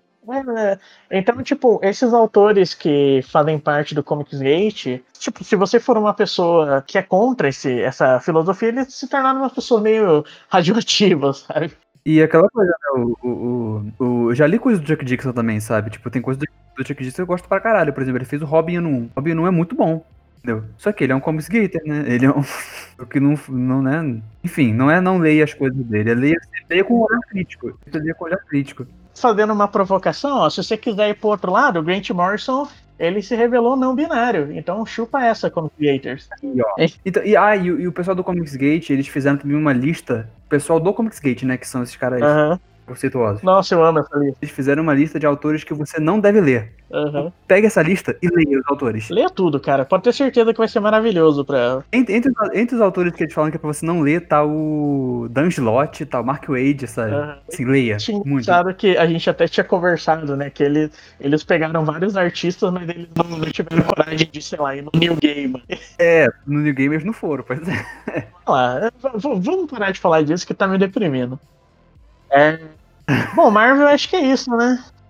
Menamo agora fazendo polêmica pra ganhar hate de algumas pessoas, mas vale a pena. Cara, eu vou fazer a conexão então. Eu acabei de citar o Grant Morrison. A gente vai ter o ônibus do Homem-Animal do Grant Morrison na DC. E essa run do Homem-Animal do Grant Morrison, ela ficou muito conhecida porque ela, tipo, chacoalhou totalmente o universo dos quadrinhos. Primeiro porque ela introduziu o Grant Morrison, né, pro universo do mainstream de super-herói. Eu acho que ele até tinha feito Patrulha do Destino antes, mas Homem-Animal é o que, tipo, deu fama pra ele, deu destaque. E apesar do Homem-Animal não ser um personagem, tipo, grande da DC, né, tipo Superman, Mulher Maravilha, Batman, Flash, não sei, ele ficou muito marcado por causa dessa run do Grant Morrison, porque ela tem toda uma questão de metalinguagem, ela tem umas discussões malucas sobre autor e obra, ela quebra a quarta parede constantemente. É uma run, assim, que é meio que essencial, assim, pra quem quer ter um contato mais profundo com os quadrinhos. E ela também foi uma das primeiras HQs que surgiram com o selo Vértigo, né? Que, inclusive, nesse ano a gente vai ter também as edições Absolute do Monstro do Pântano. Pra quem não sabe, edições Absolute são aquelas edições um pouco maiores, elas não chegam a ser chamadas de ônibus, né? Mas elas são bem grandes, elas têm, sei lá, 400 páginas, 300 páginas, que é o mesmo jeito que foi publicado Sandman aqui no Brasil recentemente em capa dura. E essa run do Monstro do Pântano específica é a run do Alan Moore, né? Que, tipo, é o Alan Moore. Então, não tem nem muito o que falar. Dentro dessa run que foi consagrado, por exemplo, o Constantine, o Blazer.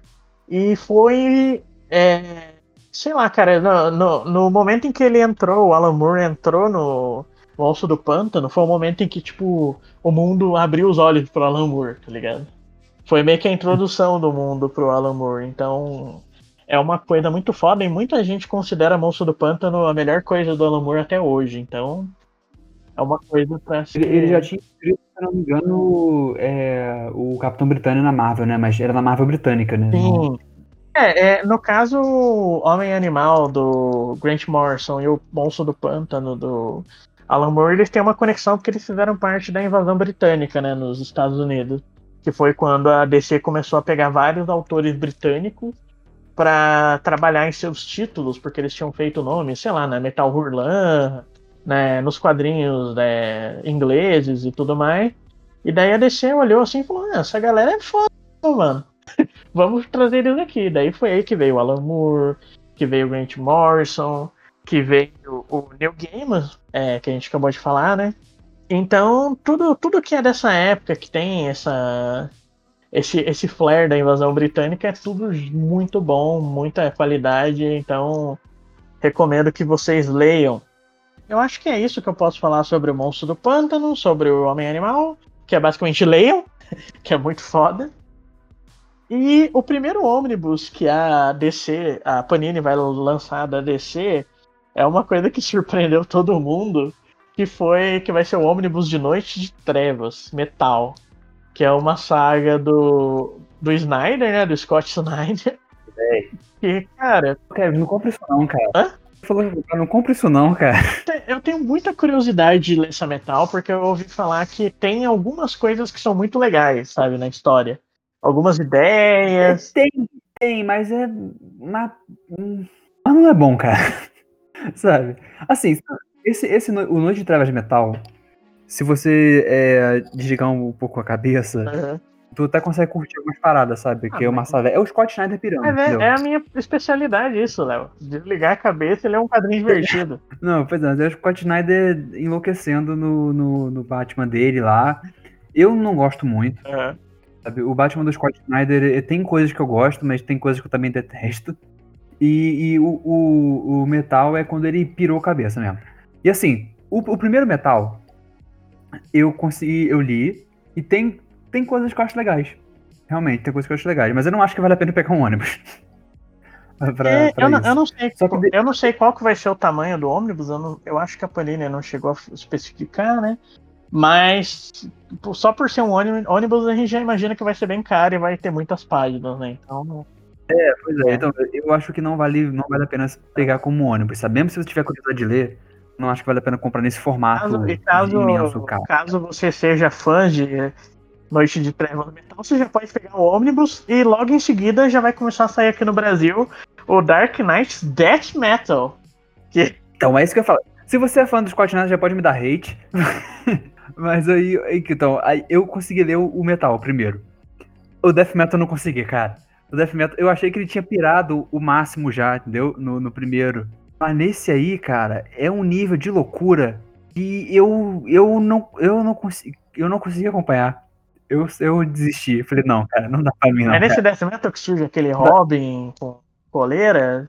Não, é no Metal, é no primeiro Metal. Então bora. Então, o Robin com coleira de vampiro nem me incomoda tanto assim, sabe? Até o Batman que ri, que ele cria, é um personagem que eu acho problemático, porque ele tira um pouco do peso do Coringa, sabe? Mas, tipo assim, dá pra fazer umas paradas divertidas com ele, sabe? Ele faz umas paradas divertidas com ele também. É um personagem que eu tenho uma relação conturbada, porque ao mesmo tempo que eu tenho implicância com o que ele faz, o peso que ele tem no Batman, porque ele tira peso do Coringa, sabe? Ele cria um desbalanço lá, mas ele é divertido, entendeu? No Death Metal tem um Batman Cthulhu, cara. Ah, agora você quer ler, cara. Tem um Batman dinossauro, é muito louco, é muito louco. Nossa. Enfim, quem gosta quem gosta do Scott Snyder, gosta de uma parada massa velho, gosta de umas paradas meio anos 90, sabe? Ed pra caralho. muito uau e muito, sabe, porra. Nossa, tem mesmo o Batman Cthulhu, velho. Quem gosta desse troço pirado, tipo, muito uau, capa de disco de power metal, sabe? Uhum. Vai curtir, sabe? Eu gosto até um certo nível. Meu nível parou no primeiro metal. Daí pra frente. Mas, sim, conectando aí, falando sobre Batman e coisas boas, a gente vai ter os 3 Coringas do Geoff Johns lançado. Ah, nossa senhora, que é? Puta que pariu. 3 Coringas é tão ruim, Léo? Fala rapidinho aí pra nós. Não, 3 Coringas é ruim. A primeira edição é legal. Uhum. O resto é uma merda. Uma coisa que presta desse quadrinho, tem ideias boas nele. O cara que escreveu, que eu esqueci o nome dele, o Geoff Johns, né? Ele sabe contar uma história, entendeu? Tipo assim, a narrativa dele não é ruim de acompanhar. E os desenhos são muito bons, sabe? A arte realmente... É o mesmo artista do relógio... Como é que chama? Do Watch? Eu acho que é... Day Clock, né? Do Day Clock, verdade. Do Day Clock, isso. Eu acho que é o mesmo artista, assim. Ele manda muito bem nessa HQ. Ele tá mandando muito bem, tipo, muito bem. Não, ele é foda mesmo. A história vai de mal a pior, sabe? Tipo, você começa achando divertido até você dá uma chance, sabe? Quando eu primeiro, eu falei, dá pra dar uma chance, sabe? Conforme você vai lendo, vai ficando cada vez mais cagado. Acho que quem não conhece muito de Batman e não é tão apegado à mitologia do Batman, talvez até vá gostar, sabe? Sim. Mas eu terminei e fiquei assim, por que eu li? Eu acho que esse rolê aí dos 3 Coringas, ele foi introduzido, sei lá, uns 5 anos, né, cara? Faz muito tempo. E o que acontece? Era pra ser algo cronológico, mas ele fica num limbo entre pode ser cronológico se você quiser, pode não ser, sabe? É uma história esquisita, uma história que parece que tá deslocada no tempo, sabe? O feedback que essa história tá recebendo, eu acho que ela vai ser meio que ignorada mesmo. O Geoff Johns, ele quis fazer essa parada como, tipo assim, um novo grande marco na dinâmica entre o Batman e o Coringa como personagem, sabe? Uhum. Não funciona, cara. Não funciona. Eu acho que caga o Coringa como personagem. Se você levar essa história... O Geoff Johns, ele é um cara que ele acerta muito, mas erra muito. Não só nos quadrinhos, até, tipo, nas séries, que ele tem envolvimento em várias das séries da DC. Tipo, ele tem envolvimento, tipo, em Doom Patrol, mas ele tem envolvimento em Titãs, então... Você vê que o Geoff Johns, ele, sei lá, ele... Em algumas coisas ele funciona. Quem quiser depois saber um pouco de... Porque eu não vou fazer review de 3 Coringas, não. Então, quem quiser saber um pouco de 3 Coringas, pelo menos ter um review, tem um podcast sobre Batman que eu escuto, que é o Mansão Wayne. Você conhece? Eu já ouvi falar. Quero ouvir. É legal. E eles fizeram um sobre o 3 Coringas. Eu recomendo que você leia. Não recomendo que você leia, mas se você quiser, sei lá, se aventurar nessa história, leia e escuta o podcast. Mas eu não recomendo que você leia, não. Mas então, acho que esse foi o meu hate de... Falando de Scott Snyder, meu hate sobre 3 Coringas. Uma coisa continuando no tema, é que a gente vai ter agora, né, os encadernados do Batman do Tom King, e a gente vai começar a ter agora no Brasil a run que vem depois do Tom King, né? Que é a do James Tynion, desenhada pelo Jorge Jiménez, que é um dos desenhistas mais gostosos em atividade. A arte do Jorge Jiménez é muito boa, muito boa. Ele fez o Super Sons, que é com o Damian e o filho do Super-Homem. Ah, é ele que faz? Agora eu fiquei com mais vontade de ler, cara. Eu sempre quis ler Super Sons. Eu tinha curiosidade também, por causa do Damian, né? Que eu gosto do personagem. E o Jorge Jiménez manda muito. O que eu fico esperançoso com essa nova run é com ele. Eu não conheço o roteirista, então eu não sei dizer, tipo, o que esperar. Mas o artista é muito bom. É nessa run que é introduzida aquela personagem, né? A Punchline, que é a namorada nova do Coringa. Eu acho, inclusive, que vai ter conflito dela com a Arlequina, umas coisas assim. Eu não sei se eu vou ler isso tão cedo, né? Porque Batman eu não acompanho, então...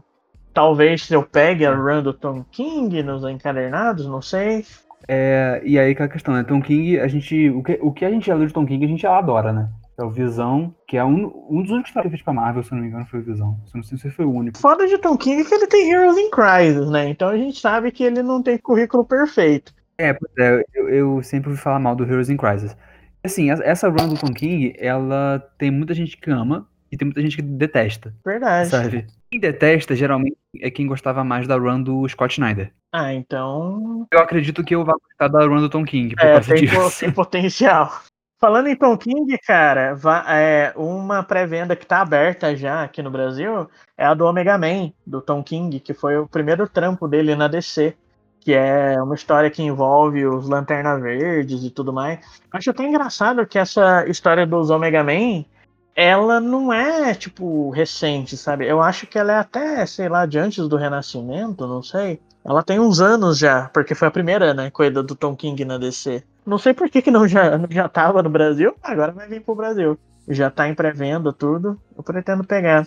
E Tom King também tem duas coisas mais da DC, né? Que vai ser o Rorschach, do Watchmen, né? Que ele vai lançar pela Black Label. E o Strange Adventures, que é a história do Adam Strange, pelo Black Label também. Que vai ser, eu acredito, na mesma vibe da HQ do Senhor Milagre, do Tom King. Então eu tô bem empolgado pra esses dois, cara. O Rorschach, eu fiquei empolgado, mas não fiquei tão empolgado quanto eu fiquei pro Adam Strange, né? Porque sci-fi, né? É meu fraco. Mas, assim, cara, do Adam Strange vai ser com o mesmo artista que faz o Seu Milagre. E, cara, esse cara combina muito com ficção científica, o estilo dele, sabe? É verdade. O que eu posso falar do Rorschach é que eu não teria fé se a gente estivesse falando disso há, sei lá, uns 2 anos atrás. Mas agora que eu vi a série do Watchmen, né? Do Damon Lindelof, que eu vi que, tipo, dá pra fazer coisa legal no universo de Watchmen. E o Tom King também falou, né? Que a série do Watchmen que deu fé nele, que, tipo, dava pra ele pegar o Rorschach fazendo coisa legal. Então, tipo, eu consigo me ver pegando essa HQ e talvez gostando bastante. Uhum. Mas minha prioridade de Tom King vai ser o Adam Strange. Acho que é a minha também, porque eu também tô bem empolgado. Eu acho que dá pra... O Tom King com um personagem como o Adam Strange, que é um personagem bem poop, sabe? É uma coisa, assim, que dá pra ser bem fora da caixinha, especialmente se tratando da obra do Tom King, né? Que eu acho que ele não chegou aí tão por esse lado. No Senhor Milagre um pouco, mas o Senhor Milagre é uma outra vibe, né? O Adam Strange, ele é tipo, sei lá, um Flash Gordon, sabe?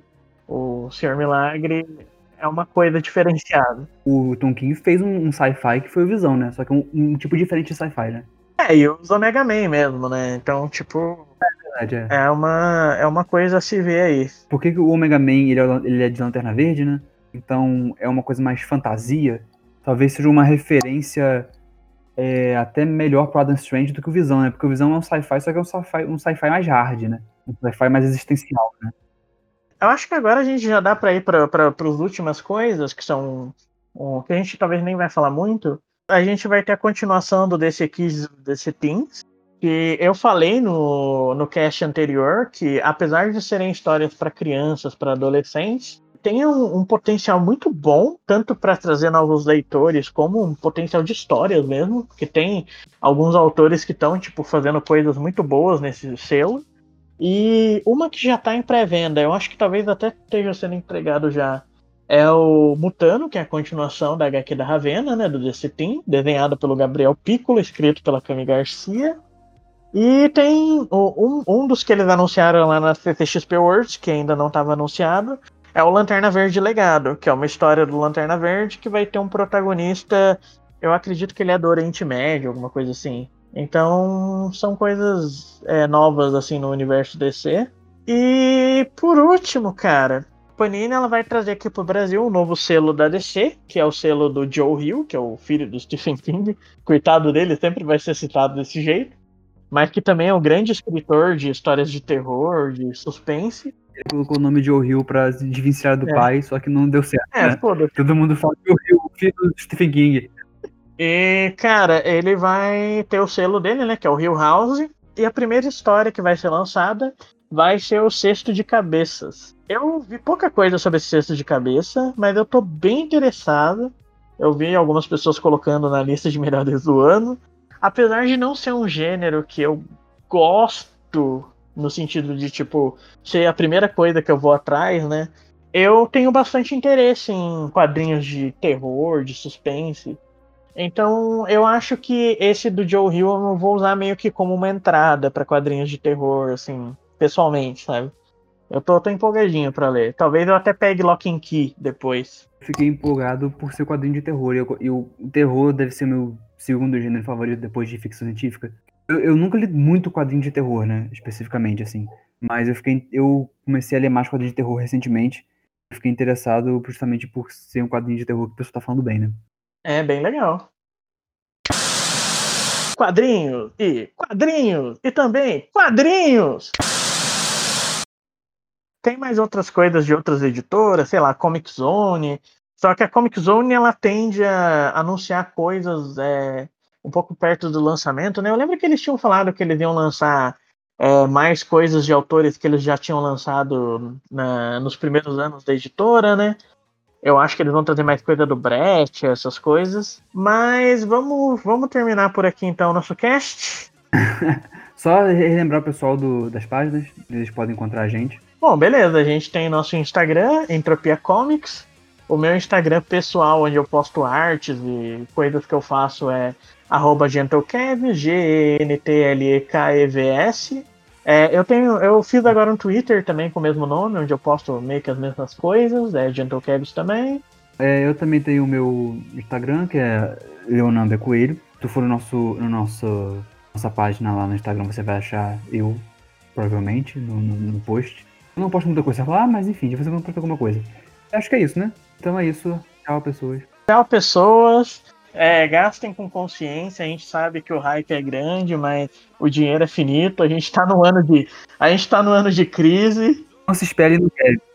Tudo isso que eu tô falando é pra mim mesmo, tá ligado? Quem quiser seguir também, pode seguir.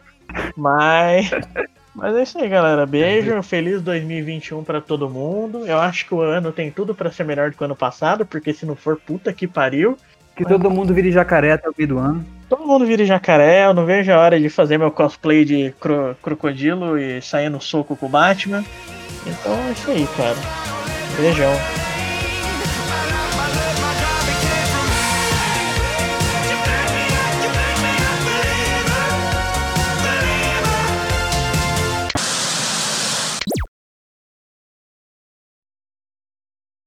Este podcast foi editado por Leonan Coelho e hosteado por Leonan Coelho e Kevin Ribeiro.